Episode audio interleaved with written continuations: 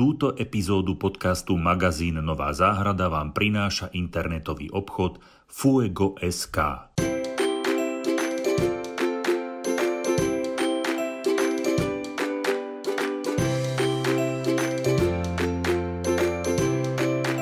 Trvalo udržateľné záhrady. Martin Čurda, Ferola, však Maroš Havran vás pozdravujú z ďalšej epizódy magazínu Nová záhrada.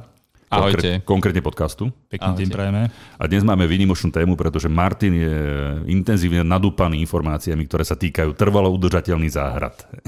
Je to, je to trošku akože krkolomný názov, ale pod týmto názvom sa skrýva strašne veľa dobrého. Strašne veľa dobrého, alebo, alebo riešení, strašne veľa riešení pre súčasnú dobu, o ktorej sa pravidelne v, skoro v každom podcaste z času na čas zmienime, teda predovšetkým Martin, a to sú veci, ktoré súvisia mm, s klimatickými zmenami, ktoré sa týkajú aj, aj našich záhrad, alebo aj zelene, ktoré na, ktorá nás obklopuje, alebo by nás mohla obklopovať. Teraz sme sa rozhodli vlastne, že, že Martinovi dáme priestor na, na to, aby mohol v podstate na vás vychrliť všetky tie veci, ktoré súvisia s kompostovaním, s udržiavaním e, vody v, v záhradách alebo, alebo, alebo v predzáhradkách a všetky tými vecami, ktoré ktoré udržia alebo prinesú biodiverzitu, túto rozmanitosť do, do, do priestoru, nášho životného priestoru. Takže toto je, toto je téma, ktorá, o ktorej sa dnes budeme baviť, alebo ktorú budeme dnes rozoberať a teda predovšetkým sa my s Ferom spoliehame na to, že, že Martin nás zahrnie e, dobrými informáciami a teda zahrnie aj vás, e, poslucháčov náš, nášho podcastu. Začal si celkom skrátka, takže poďme na to. Potreboval som tú tému uviezť, pretože tá téma je široká. Je, je. A ďakujem za tento mm, obsažný úvod. Áno, priznávam, som touto témou posadnutý, pretože, a to mi František potvrdí, my sa dennodenne stretávame s tým, ako klíma vplýva na rastliny a vidíme sezónu od sezóny, že ten trend teda nie je nejako pozitívny, nechcem tu byť nejaký kuvík, ale skutočne ten dopad tam je, my sme doslova pri zdroji, máme to ohmatané a vidíme, že sa niečo deje a že sa niečo mení a že treba niečo prosto robiť. Takže áno, je to téma, ktorá je obrovská, obsiahla a ja um, som ňou tiež taký teda celkom posadnutý, priznávam. S Martinom všetky udržateľné, trvalo udržateľné trendy šijú. Celkom pekne. Je dobré. Dotýka sa to, hovorím aj nás v samotnej praxi, pretože dennodenne sme v tým, s tým v kontakte ako Martin a musíme tiež meniť tie naše také zaužívané praktiky a procesy, lebo treba naozaj e, inovovať a posúvať sa ďalej.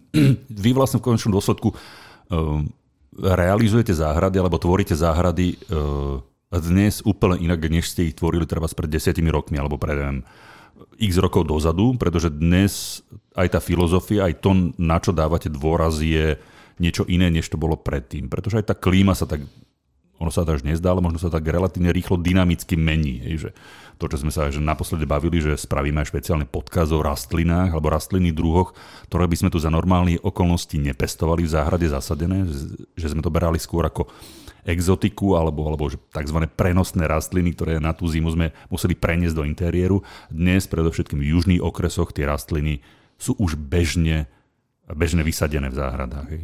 Až by to vydalo na dva diely podcastov. Až by to vydalo na... Ale toto vravím, tieto, toto si necháme za samostatný podcast, pretože tam je o čom sa rozprávať tiež.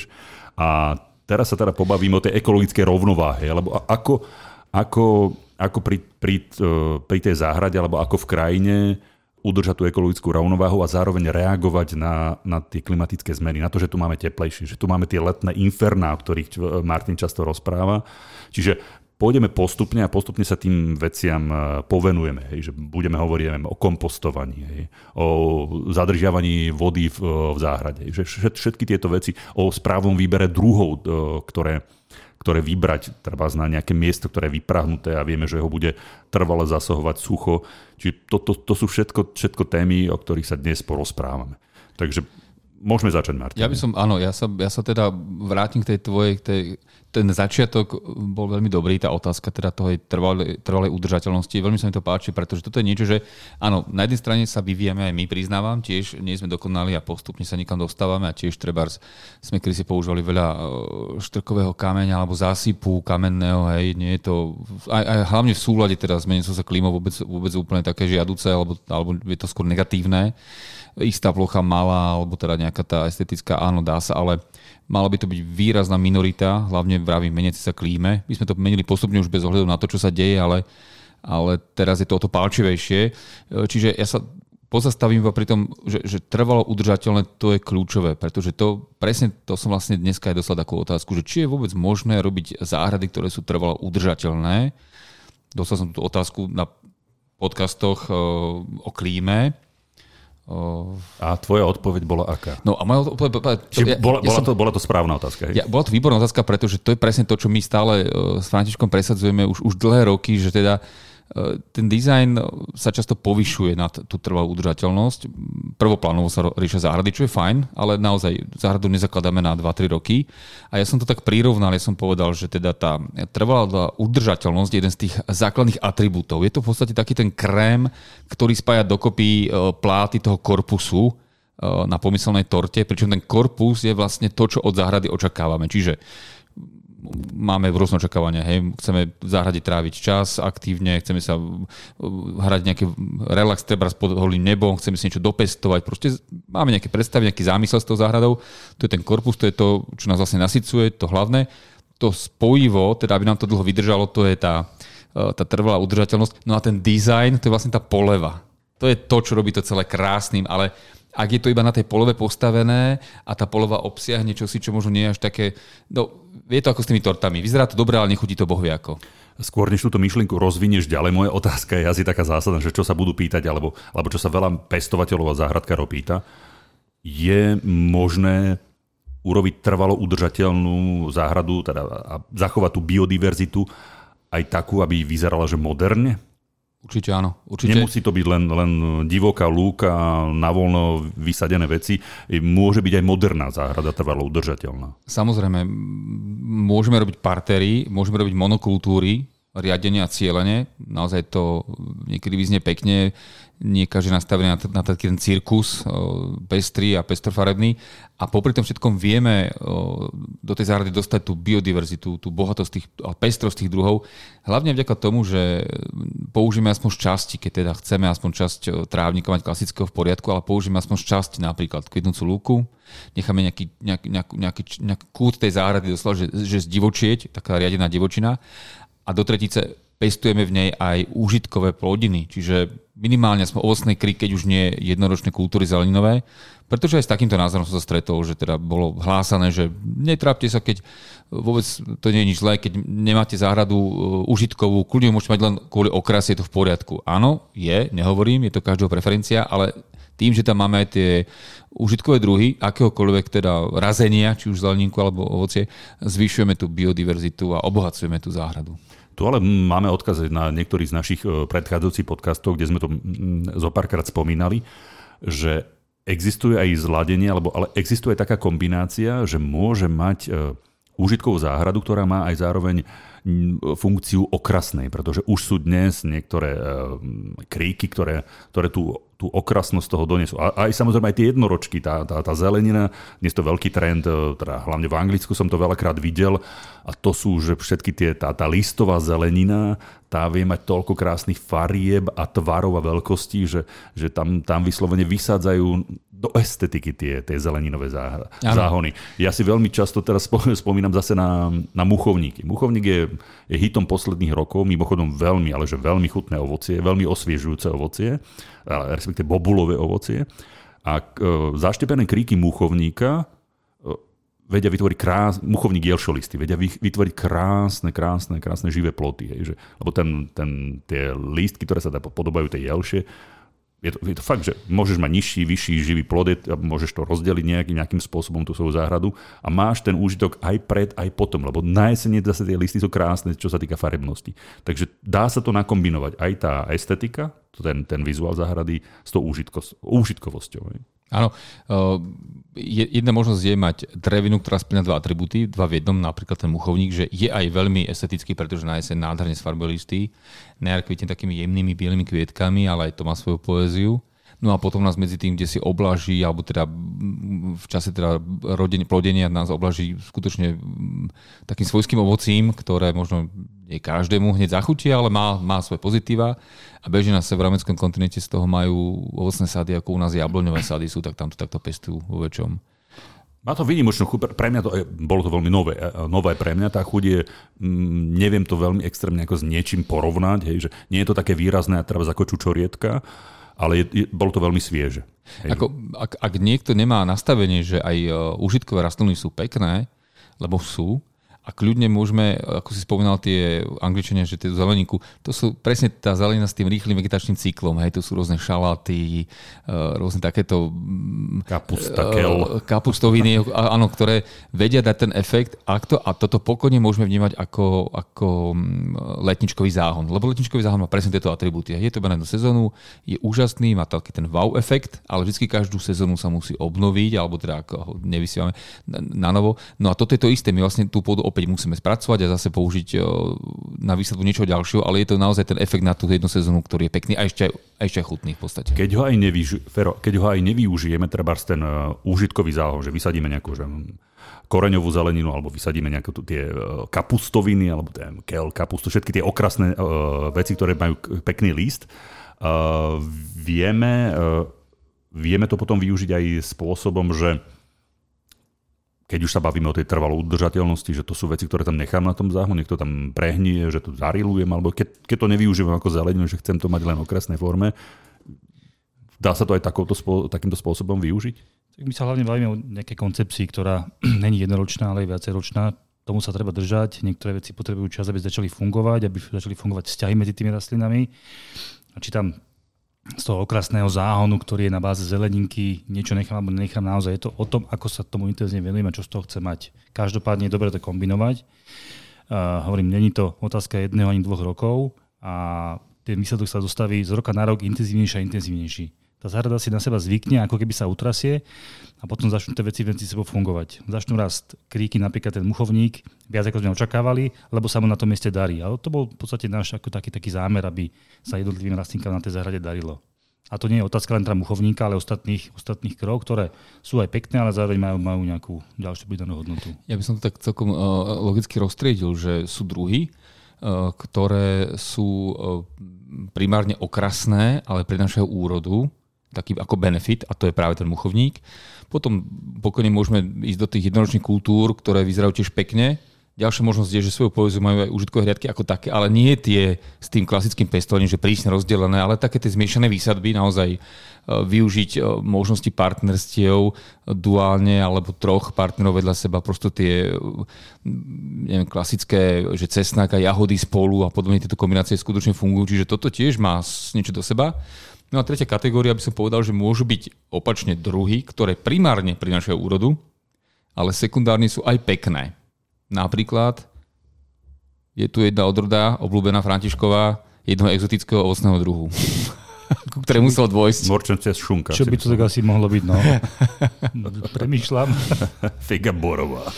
Nie konkrétne táto odroda, Figaborová. Ale e, figy z radu figových. Hej, hej. Áno, tak ten figový list Majú... nemal, ten odjak živa plní tú estetickú hodnotu, síce aj funkčnú, hej, pri Adamovi ten figový list, no, alebo pri Eve. Áno, áno, ale už sú rôzne vyšľachtené také tie, že rôznu kresbu majú na tých listoch a tak, že naozaj sekundárne sú aj okrasné, hoci primárne sú to vlastne ovocné kry.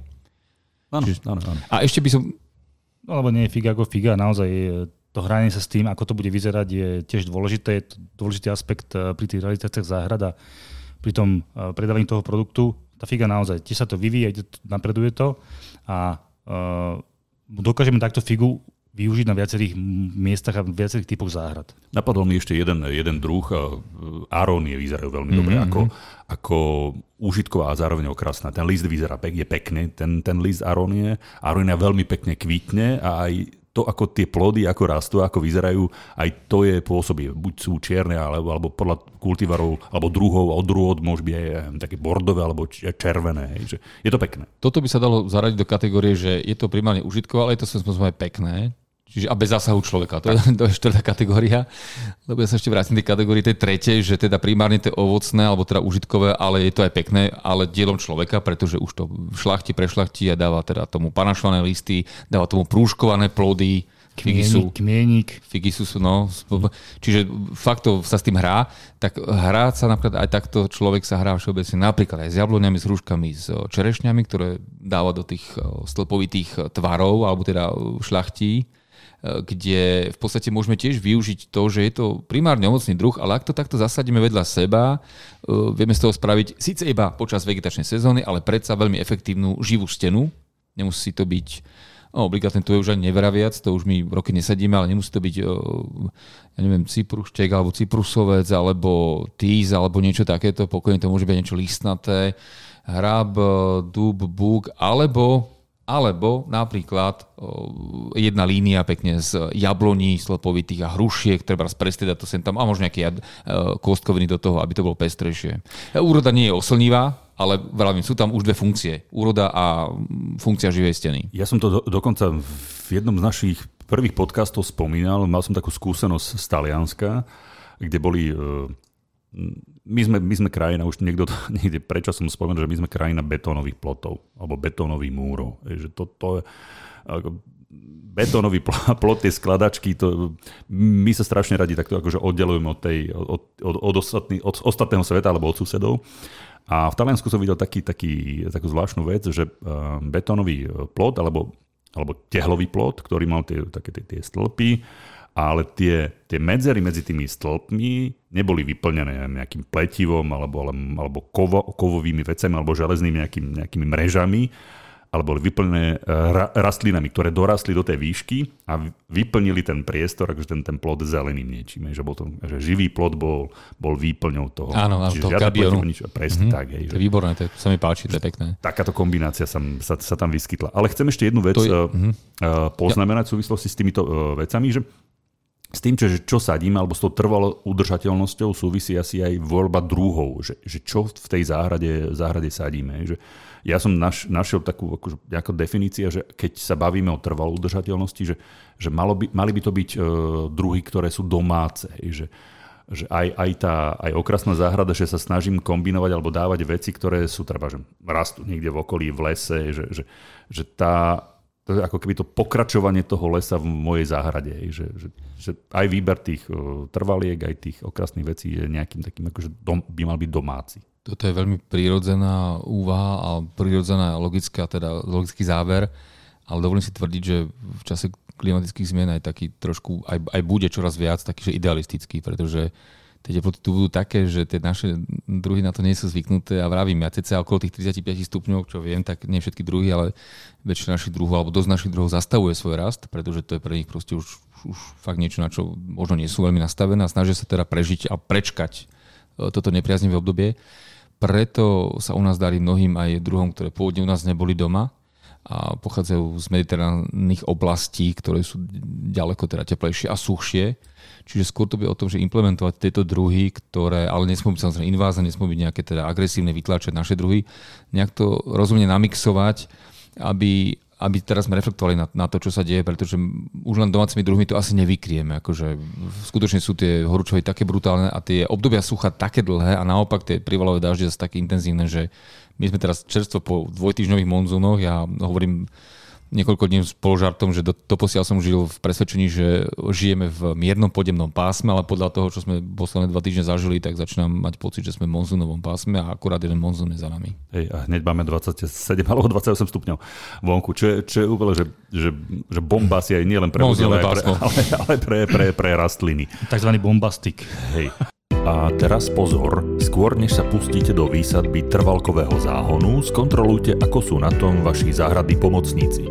Ak sa budete radiť s internetovým obchodom Fuego.sk, tak by vaša pozornosť mala byť upriamená na sady záhradného náradia, záhradné nožnice, záhradné tyče ako opora pre rastliny, merače kyslosti a vlhkosti pôdy, zemné vrtáky do pôdy a pokiaľ by ste pred založením trvalkového záhonu museli urobiť na pozemku radikálnu úpravu napríklad v podobe odstraňovania náletovej zelene, tak aj tu vám Fuego SK podáva pomocnú ruku a to v podobe kosákov a nájdete tam aj záhradné mačety alebo klasické kosy. Fuego SK. Stále častejšie sa spomína v súvislosti s týmito teplotnými výkyvmi alebo hlavne tými, tými letnými teplotami, že do záhrady volí, volím rastliny alebo ten, tie druhy rastlín, ktoré sú odolné voči teplu a suchu. Hej, pretože tá náročnosť záhrady na, na, na závlahu a na vodu, lebo postupne sa chcem dostať aj k tej vode, je s, s tým vysokými teplotami stále náročnejšia a náročnejšia. A tie vody máme síce, sme krajina, ktorá je bohatá na, na podzemné vody, ale, ale ako sa povie, že mm, to sú vyčerpa, uh, zásoby, ktoré sa v nejakom momente môžu vyčerpať. Čiže treba hospodárne nakladať s tými, s, tými, s, tým, s, s tou vodou. S tým súvisia aj na bazény. Hej, že bazén, asi nie, súčasť, bazén ako súčasť záhrady nie je trvalo udržateľná vec. Ani, môžeme tak... ani nikdy nebol. Ani, ani, ani, nikdy, ani nikdy nebol. Hej. Bazén je Čiže... z prírody biele miesto na mape. No. To je biele miesto, to je mŕtve, to je dezinfekcia, tam je všetko, tam je, není žiadny život, to je mŕtva, to je mŕtva plocha, to je biele. A chcel som to dostať teda k tým e, rastlinám, že volíme také, ktoré, ktoré sú odolnejšie voči tomu suchu, alebo suchomilné. Hej ja k tomuto len doplním takú vec, že áno, že aby som teda neuvedol niekoho do omilu, aj v kontexte s predchádzajúcim vysloveným, eh, ja nie som za to, aby treba akože sme tu vysadzali palmy, nebude. Ja som dokonca taký konzervatívny, že ja sa, hoci niektoré palmy viem, že prežívajú naše zimy, pretože nie sú úplne z tých, z tých teplých, ale sú aj z, z uh, oblasti, ale sú aj z takých tých uh, vyššie položených a teraz nie sú to. Ja som v tomto priznám sa veľmi konzervatívny a tie palmy proste nejako nemusím, ale to nechcem tým niekoho nakaziť nejako, nejakou mojou antipatiou. Ale keď som predtým vravel, že treba teda doplňať naše druhy domáce, čo je zásada a taký ten základ, e, takými introdukovanými, ktoré znášajú alebo znesú tieto podmienky, ktoré tu už vládnu posledné roky a budú teda vládnuť a budú sa nebude ešte zhoršovať, Nemal som na mysli palmy, skôr som myslel druhy, ktoré rastú južnejšie od nás, ale stále v rámci nášho kontinentu. To nedávno sme robili záhradu, kde domáci dokonca chceli vyslovene, že palmy, palmy, palmy, podľa ich preferencia, podľa ich predstav, to nakoniec vyznelo tak, že pomaly chcú mať na záhrade Afriku, tak sme ich presvedčili aspoň na Taliansko-Španielsko. že teda palmy nie, ale dobre, tak Cyprusovce, Santolínu, levandule, prosto dali sme, dali sme ešte ten Mediterán, dali sme ešte ten, ten náš kontinent.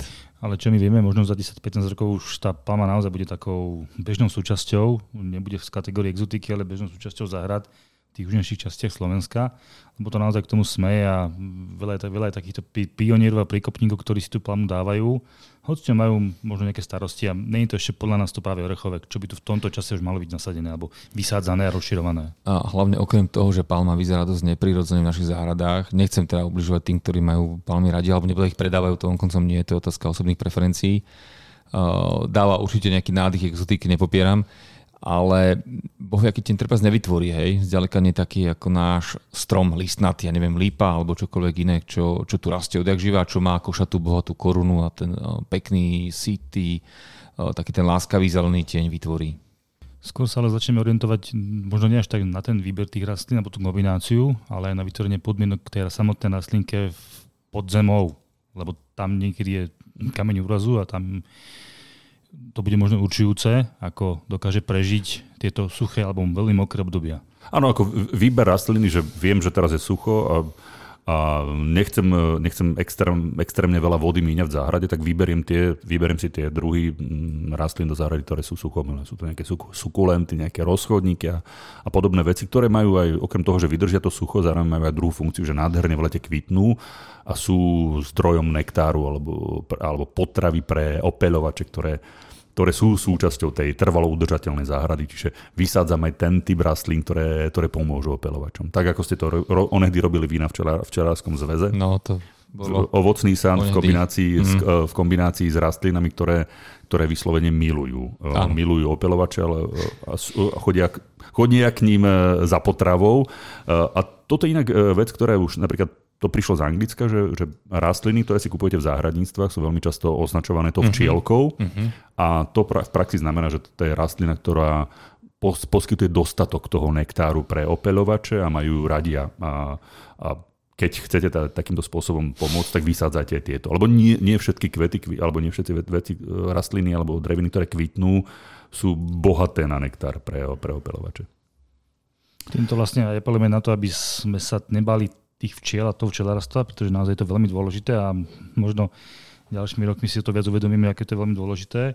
No a keď spomínaš ten slovenský zväz včelárov, tak naozaj to bola, to bola mm. jedna veľká, skoro až hektárová záležitosť, kde bolo nasadených 80 ovocných stromov, ak ne viacej. A a máme za to naozaj, že je to veľmi perspektívny projekt, nielen teda pre tie včielky a opelovačov, ale aj pre vzdelávanie, nejakú edukačnú činnosť detí alebo škôl. Pomaly sa dostávame k tej veci a už sme to tom zo párkrát načrtli všetci traja, alebo na, nadhodili, alebo otvorili všetci traja.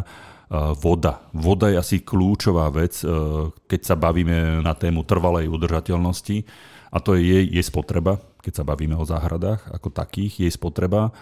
Uh, je jej zvýšená spotreba vzhľadom na, tie, na tie vyššie teploty a tu, tie klimatické zmeny. Jej udržanie v tej záhrade, aby tá spotreba nebola taká vysoká. Čiže toto je úplne že taká jedna, jedna komplexná téma, ktorá, ktorá k tej trvalo udržateľnej záhrade patrí. Chceme menej vody do tej záhrady dávať a chceme ju tam, chceme čo najviac tej vody v tej záhrade udržať. Čo, čo, sú, tie, čo sú tie kroky, ktorými Eh, dokážeme naplniť tento, tento cieľ v záhrade. Tak uh, hospodárenie s vodou. Voda je v podstate médium, ktoré pomáha rastlinám znašať vysoké teploty. Hej. Ako tomu vie aj hortensia metlinatá byť u nás na plnom slnku, čo je už čo povedať. To, že Angličania majú teda na štítkoch všade, že to je proste na plné slnko, to je v poriadku, ale oni tam majú úplne iné, iné, iné letá a iné zimy u nás to je bohužiaľ tak vražedné, že ale zvládnu to, hoď sú to veľkolisté druhy, ktoré všeobecne ako všetky veľkolisté druhy e, majú veľkú plochu listovú, veľký výpar, lebo transpirujú a teda veľa toho vyparujú. On, oni zvládajú to vďaka práve tomu, že majú dostatok vody a vie tá voda No, pokračuj, pokračuj. Vie, ja mám... vie tá voda odviezť, ako keby myš, veľa toho tepla. Mám myšlienku. Mám, mám no. myšlienku, lebo to som sa chcel spýtať, lebo x krát si to spomínal a nie je úplne každému zrejme z toho tá transpirácia, to vyparovanie. Že, že čo, čo to v praxi znamená? Lebo tak polujem rastlinu a uschne tá pôda, ale to, to nie je úplne len ten, ten hlavný problém tej rastliny, že tá pôda neuniká len od tých koreňov, ale to, čo si povedal, že tá, tie rastliny tú vodu aj vyparujú. Áno, je to v podstate ochrana um, aj pred tým paliacim slnkom, alebo zmierňuje to dopad toho paliaceho slnka. Ak má dostatok vody, tak vyparuje a tým pádom zmierňuje, pretože tá voda je v podstate médium, ktoré to teplo odvádza. Hej. Jednak zabráni tomu prehrievaniu, jednak teda chráni, chráni list alebo rastlinu pred tým uh, priamým žiarením. Tá voda naozaj je univerzálne médium, ktoré ktorý dokáže veľa. A je to v podstate taký veľmi primitívny a taký na fyzikálnej úrovni iba založený termoregulačný systém. Hej. Nemajú žiaľ rastliny taký sofistikovaný termoregulačný systém ako my, vyššie formy života ako živočíchy alebo stavovce teplokrvné živočichy teda.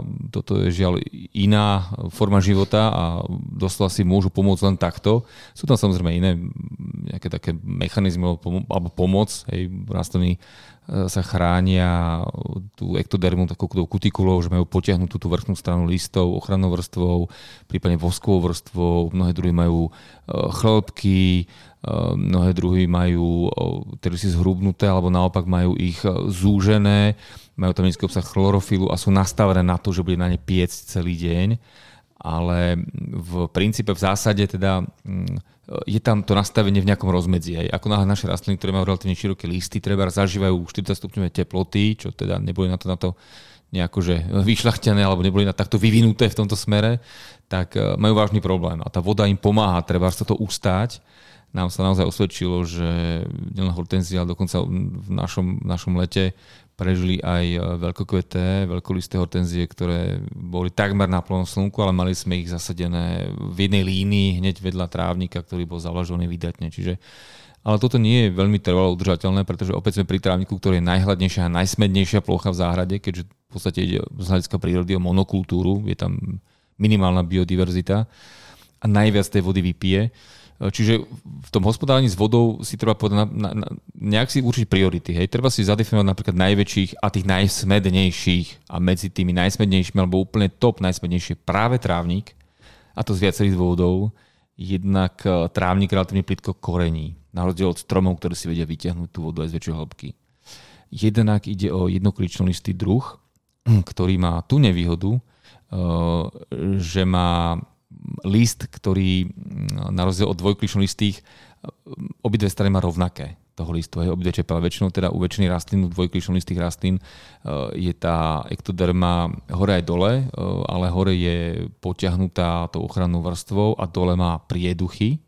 kdežto u trávy alebo tráv, nie všetkých samozrejme, má z každej strany tej prieduchy ten list. A aby to nebolo málo, tak tie prieduchy sú ešte väčšie ako u dvojkličnolistých. Inak povedané, je tam veľmi veľký výpar a preto trávnik eh, potrebuje toľko vody. Jedna kvôli tomu, tej, tej štruktúre, tej fyziológii, jedna kvôli tomu, že plitko korení, je svojím spôsobom aj zaťažovaný.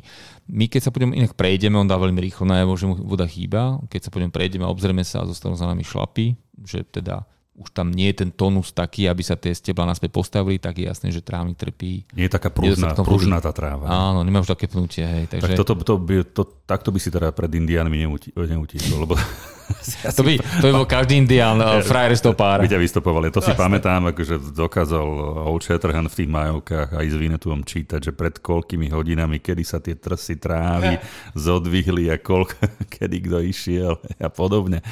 Uh, inak to sú také že vodo, vodo, vodozádržné opatrenia v záhrade. Tam máme niekoľko možností, ako, ako to zachrániť celé. Ja si spomínam inak na jednu vec, že, že moja stará mama, a to bolo, to bolo obdobie, viem, to, to, to sú 80. roky, že, že vo veľkej časti tých akože domov na dedine, alebo v časti domov na dedine, aj keď tá voda, tej vody bolo dostatok, tá voda bolo, to bolo najlacnejšie, čo, sa, čo, čo existovalo, voda bola úplne, že fakt, že to bolo... A ani klíma nebola taká extrémna, aké teraz. Presne tak. A vody bolo, že všade. Vody a vzduchu, všade. Mohol si do nebo, ty polievali. Ale to boli časy, keď mali také nastavenie, že šetríme a, vodou. Presne, ale vtedy sa šetrilo. No. Pretože vo veľkej časti, alebo bolo veľa domov, kde končila odkvapová rúra a tá odkvapová rúra končila, bola zvedená do nejakého plechového súda. A to bol okrem toho, že, si, že, že, že sme polievali nie pitnou vodou, ale že sme polievali odstátou vodou, čo Martin teda e, razíš to aj nie len izbové rastliny, ale aj iným e, bežným rastlinám pomôže tá odstátá voda oveľa lepšie, tak si zrazu polieval tú záhradu, tie záhony, žiadna hadica alebo, alebo, alebo pitná voda, ale presne si využíval e, vodu zo súda, tú, ktorú si nazbieral. Čiže tie vodozádržné opatrenia už tu kedysi dávno boli a dnes zhromažďovanie tej dažďovej vody, to je tiež asi, asi jedno z tých riešení, ako tú, ako tú vodu ušetriť alebo udržať ju v záhrade. Určite áno, určite áno. Bolo to tu kedysi, to si pamätám, sme snad všetci, ale nejak sme od toho upustili, lebo nám bolo asi až tak dobre, že sme tú vodu nemuseli nejako riešiť. Ale dostávame sa naozaj do situácie, kedy musíme eh, s tou vodou hospodáriť, musíme s ňou dostavu manažovať a vytvoriť také opatrenia, aby sme čo najmenej alebo čo najviac pomalili jej tok cez našu záhradu, lebo ona proste pretečia a ide si ďalej a tým pádom s krátky užitok, ale na nás je, aby sme si spôsobom nejakým pomohli a čo najdlhšie tú vodu na našom pozemku, na našej záhrade udržali. Múčovanie. Je múčovanie, môžeme o múčovaní hovoriť ako o vodo alebo vodozádržnom opatrení v prípade záhrady? To som chcel práve povedať, že ono nie, nie, nie, sú vodozádržné opatrenia len o tom, že kumulujeme tú vodu alebo zberáme do veľkých nádob. To je taký iba čriepok, aj to možno tých plastových nie je úplne ideálne, ale buďme aj za to radi, že sa vôbec zberá. A, je, a ďalšia z možností je presne tak nastielanie alebo mulčovanie. Ja stále používam nastielanie, pretože ja som, ja, ja som ešte pracoval v redakcii v časoch, keď, ja to musím vysvetliť, pardon. Už si to raz vysvetlil. Keď, áno, ja musím, ale furt sa na to. to mulčovanie, bolo, mulčovanie bolo vtedy ešte nespisovné, tak prosím pekne, ja som, keď som redigoval texty našich autorov, tak som musel mulčovanie nahradzať uh, nastielaním, čo je taký pekný ľubozvučný slovenský výraz. Mulčovanie je z češtiny mulčovanie a čo si to majú zase z angličtiny mlč, Takže Moč. Je to také, že, že cudzokrajné, tak si na to neviem nejako zvyknúť. a mulčuj, hej? No.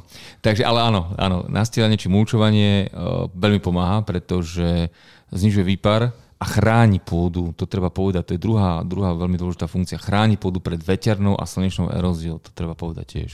Čo je to slnečná erózia? vysušovanie, tvorba prísušku, degradácia, zabíjanie života v poruchovej vrstve. Proste slnko, keď zapečie, a tú vrchnú vrstvu úplne prepáli, tak tá pôda stráca aj tú konzistenciu. Keď sa vysuší úplne, tak potom tá veterná erózia už nemá toľko práce, treba, že sa to pre nejaké prúdenie, ktoré sa stále, akože stále tu je a bude sa zosilňovať, tak potom ešte nebude odvieva tú pôdu a degraduje ju. To nastielanie alebo múčovanie, môžeme povedať, že, že tá funkcia toho trvá, že zabraňuje čiastočne rastu nejakých že búriny alebo nejakých konkurenčných rastlín, lebo tie môžu tiež oberať tie rastliny, ktoré tam pestujeme, ktoré tam chceme a keď tam vyrastie burina, tá, je to konkurencia, alebo je to súboj o tú vodu, nie? Tá, tie môžu tiež odoberať, tá burina tej, tej, na, tej našej, Tak to, našej rastline vodu. tak to je taký funkčný pohľad na vec. Áno, nás to odbrmenuje od toho, aby sme nejakú bylinu riešili. Však je tam aj nejaký odber tej vody. Ale svojím spôsobom tiež je to nejaká, nejaká, nejaká komunita rastlín, ktorá tam rastie a niekedy, keď sú veľké teploty, zase ochránia svojimi listami niečo kultúrnejšie, čo chceme, aby prežilo. Čiže svojím spôsobom nevnímame, až, nevnímame bylinu v záhrade až ako hlavného nepriateľa a pritom v systéme tej vodozadržnosti alebo trvalej udržateľnosti má svoje miesto do, do istej miery, tak s tým doslova pracujeme. Ale áno, dokáže to zeliminovať uh, aj rast byliny, ale beriem to možno ako takú sekundárnu, sekundárnu funkciu pri tom všetkom, aby sa na tej záhrade vytvorili také podmienky, aby rastliny dokázali naozaj komfortnejšie prežívať tieto naše výkyvné počasia. E, Veľmi sa často hovorí o správnom zavlažovaní, lebo e, aj to je svojím spôsobom veda, že poprvé vyberám si do svojej záhrady alebo sadím spoločne do nejakých skupinových výsadieb druhy, ktoré sú na tom z pohľadu e, potreby vody veľmi podobne. Hej, že aby, čiže toto je jedno z tých riešení a druhé je, je to, to je to správne zavlažovanie, ktoré s tým súvisí. Hej, že, že jedno decko nesta, nestačí. Toto si pam- pamätám z jedný z asi prvých našich podcastov, hej, že, že zavlažovať, že jedno decko nestačí, toto nevyrieši nič, ale určite platí to, že radšej by sme mali intenzívnejšie zavlažovať, aby, aby tá voda prešla až úplne tým koreňom, aby tam to bolo dostatok nasýtené, než uh, málo a často. Hej. Ja len sa, Áno, áno, áno, kľudne, áno, kľudne. ja som, ja som si- tomu takú myšlienku, že Ja už poviem decko ty už máš myšlienku. Hej. A pozor, pozor, pozor, až dve, až dve. Záleží, kde nás počúvajú, vieš, jednu deco stačí znamená, že aj pri deťoch je to málo, ale v druhom kraji, kraji razovite to môže byť, že jedno pol je tiež málo, vieš, takže... tak, to je tá krásna slovenčina. Decko, jedno decko nestačí. Jedno deco, Krásne, naozaj krásne. takže dve myšlienky zároveň. No, či, čiže, Len- čiže miera alebo intenzita toho zavlažovania, že radšej dať viacej tej vody, aby, aby sa tá, tá rastlina nasítila to, aby to prešlo hlbšie, aby tam nedochádzalo k tomu presychaniu, pretože to, v tom, keď to len poletia na vrchu, tak to je rýchly odpár. To je nič, to prevočí možno pár centimetrov, ak vôbec, decko alebo dve deci fakt nestačia. Nám, nám možno dve deci vody zaženú smed, ale keď polieme rastlinu, tak to možno, ja neviem, podľa veľkosti rastliny a typu pôdy, pár centimetrov presiekne do hĺbky. K tým korienkom sa to takmer nedostane, ono vlastne z toho nemá takmer nič. Tam treba pokojne, že nemusíme teda možno dennodenne, respektíve nejde o to, že ako často ide, skôr o to, ako vydatne, presne ako si povedal. Tam treba, a tá výdatnosť je dôležitá preto, aby sme jednak urobili zásobu tej vody v tom pôdnom profile a hlavne v tom hĺbšom pôdnom profile, kde už nemá dosah to slnko, ktoré tú vodu tak ľahko vyťahne, respektíve ten dosah má, hej, kapilárami ho vyťahuje stále, ale e, aby bola bezpečí v hĺbke. A v tej hĺbke kde už možno ten dosah až taký toho slnečka nie je, tie korinky stále, lebo tie sú tiež nejaké hĺbke, majú nejaký dosah, e, kapilárami si vedia tú vodu vytiahnuť aj neskôr, čo je teda optimálne a v čom im napríklad veľmi vydatne pomáhajú mikrorizné huby. To je ďalšia kapitola, ďalší svet, tomu sa určite dostaneme, ale je to tiež súčasť takých vodozádržných opatrení alebo súčasť takéhoto hospodárenia s vodou do budúcnosti pri, pri vysadzaní rastlín. Vrátim sa k tomu polívaniu ako takému, že áno, e, zosadby poliať, napríklad polievať cieľene. To je dôležité. Lebo také tie rady, že polievame skoro ráno, ani na obed, to už vie každý. Hej. To nikoho nesme teraz týmto zaťažovať. Alebo mnohé druhy sú citlivé na polievanie na list, treba jednak hubové choroby, jednak naozaj to nemajú rady, jednak to môže pôsobiť ako šošovka pri uh, slnečnom žiarení, že ku koreňom.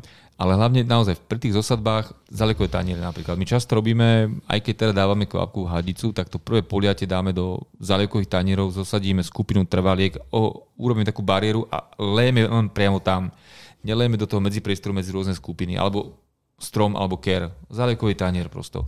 A tam tá voda sa bude držať a tam tá voda aj vsiakne. Nemôžeme predsa polívať do aleluja, teda 2 m, 3 m štvorcové a preto chceme polievať jednu rastlinku. To sa iba rozleje do plochy tým pádom a zase pár milimetrov, centimetrov to prenikne do hĺbky. Čiže riešením asi je to, že, že pokiaľ, pokiaľ nemusíme, a pokiaľ že máme teda umelú závlahu, že to vieme si to nejako naprogramovať, spravíme, že pokiaľ nemusíme a pokiaľ, pokiaľ je to možné, uh, využívame v menšom eh, meradle rozprašovače, lebo tie, tie, tie veci, ktoré, to je s tým, súvisí to s tým cieleným zavlažovaním, že Áno. pokiaľ sa, tá, sa to dá, ja by som vyslovene, že využíval tie ihly kvapkové, že, že cieľene, že dám konkrétne rastline a tým pádom ne, ne, podľa mňa to šetrenie vody je enormné. To je správne slovné spojenie, cieľené zavlažovanie. Ja hovorím, že adresné zavlažovanie, ale to vlastne synonymov ekvivalent. Cieľené zavlažovanie to je to správne slovné spojenie, čiže ne, nezalievať do aleluja, pretože potom opäť je tam tých, ten, tých búrín treba, hej, zalievame to, čo nechceme a hlavne minieme oveľa viacej vody, ako možno by sme potrebovali na tie rastliny, aby boli efektívne zaliaté. Však to sú tie vlastne tie úrovne, že každá tá uh, vec čiastkovo pomôže a keď vytvoríme komplex takýchto opatrení, tak naozaj dokážeme tú vodu veľa šetriť zalievame cieľenie, môžeme naozaj tej závlaj ubrať, môžeme polievať každý tretí deň, ale dvakrát toľko, čiže zase len tretinu vody ušetrím, môžem zmenšiť tú podu, napríklad trávnika, zase ušetrím nejakú vodu. A keď používam kvapkovú hadicu, áno, kvapková hadica polieva kvázi k veci, ale má úseky, kde to je neefektívne, kde to tú vodu v podstate e, vy, vy, vytlača cez tie, tie membrány do priestoru, kde môžu raz iba buriny. Zase môžeme ten systém ešte zefektívniť. Možno to stojí zo pár peniazí navyše, ale naozaj tie kvapkovacie ihlice alebo ihly konkrétne konkrétnu rastlinku, doslova konkrétny čas, dá to na pravidelno a vtedy uvidíme naozaj, že ten systém bude krásne fungovať. Výborne, výborne. Čo, čo máme ešte? Tú, tú trávu sme spomenuli, že, že ja. tam sme sa bavili o tom, to, to odparovanie, to, to, bola, to bola veľmi dobrá téma, to, to sú aj zaujímavé informácie, čo si málo ľudí e, uvedomuje, že, tak, že takéto niečo, niečo existuje, alebo takto, takto to môže, môže v tej prírode fungovať. Čím je ešte môže byť trvalo udržateľná tá záhrada? Kompostovanie posledné roky sa veľmi často spomína, že to je nejaký trend, že to, pokiaľ máte možnosť využívať. To je. Kompostovanie super. Tomuto by som naozaj, že, že to si akože fakt rozoberieme v samostatnom, tam je toho veľmi veľa. Dá sa povedať, že kompostovanie je, je v prvej vlne to najlepšie možné zhodnotenie biologického odpadu, ak chceme sa dopracovať k vlastnému hnojivu. Ak chceme byť ale veľmi silno environmentálny, Treba povedať aj to, že kompostovanie je v podstate mineralizácia, to je, to je vlastne degradácia organickej hmoty alebo rozklad organickej hmoty. Je to v podstate opak ako keby fotosyntézy a ide o exotermickú reakciu, kde sa organické zlúčeniny rozkladajú na tie jednoduchšie, hej, až na tie naj, najjednoduchšie.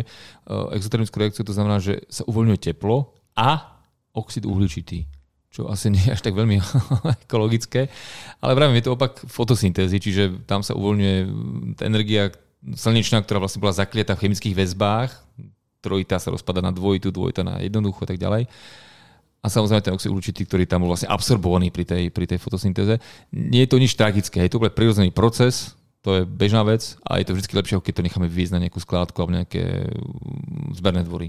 Je, je, ja to už dnes to idem použiť druhýkrát, to, túto vec, a to je návrat do minulosti, ale respektíve návrat do môjho detstva. Tvojej babičke. Pre, presne tak, lebo tak žil som tými záhradami, že, že mal som ten les a všetko to, čo tam kvitlo a rástlo, že mal som to rád, že mal si som bol, pozitívny bol latentný pozitívny záhradník. Pre, pre, pre, presne ale tak. teraz si si to uvedomil.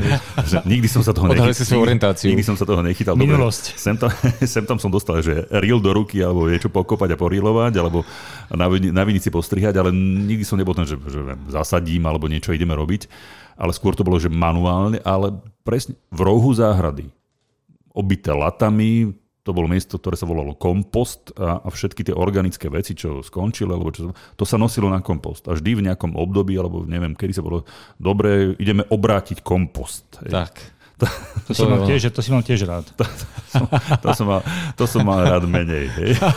som rád mal rád menej, ale obracal sa kompost. Pres, áno, presne. Áno, áno. To, Ale to, dneska chápeš, aké to je v podstate dôležité. A, a, nie, a pritom nie je to nie, žiadna novinka, že toto je veci, ktoré naše staré materie ro, robili. Že, že teraz je to akože, je, je to moderné, je to vyhajpované, čo je dobre. Áno, áno, áno. Akože o tom, o tom nič, nič zlého na, na túto vec, ale to je niečo, čím, čím sme žili. Hej, že, Presne tak. A, aj keď tam v tých hnojiv, akože to, na tej dedine, no, tak kde si si kúpil, no, tak si si dal doniesť maštálny hnoj, sa to rozhádzalo na tie riadky, a potom nechal si to tam pôsobiť a potom sa to zarilolo v nejakom období, alebo si využil tento kompost. Dneska je taká doba, že nechemizujú a kompostujú, vieš, takže áno, je, to, je, to, je to v téme, je to v trende a nič zlého nerobíme, práve naopak. Pomáhame, pomáhame jeden zhodnocovať ten odpad a svojím spôsobom si šetríme nejaké, nejaké prostriedky na nejaké hnojiva, ktoré sme dovtedy kupovali, teraz ich máme vlastne prírodzenou cestou vyrobené u nás doma. Máme ešte chvíľočku času, uh, kým sa, kým sa rozlúčime. Uh, ty si naznačujete mykorizné huby.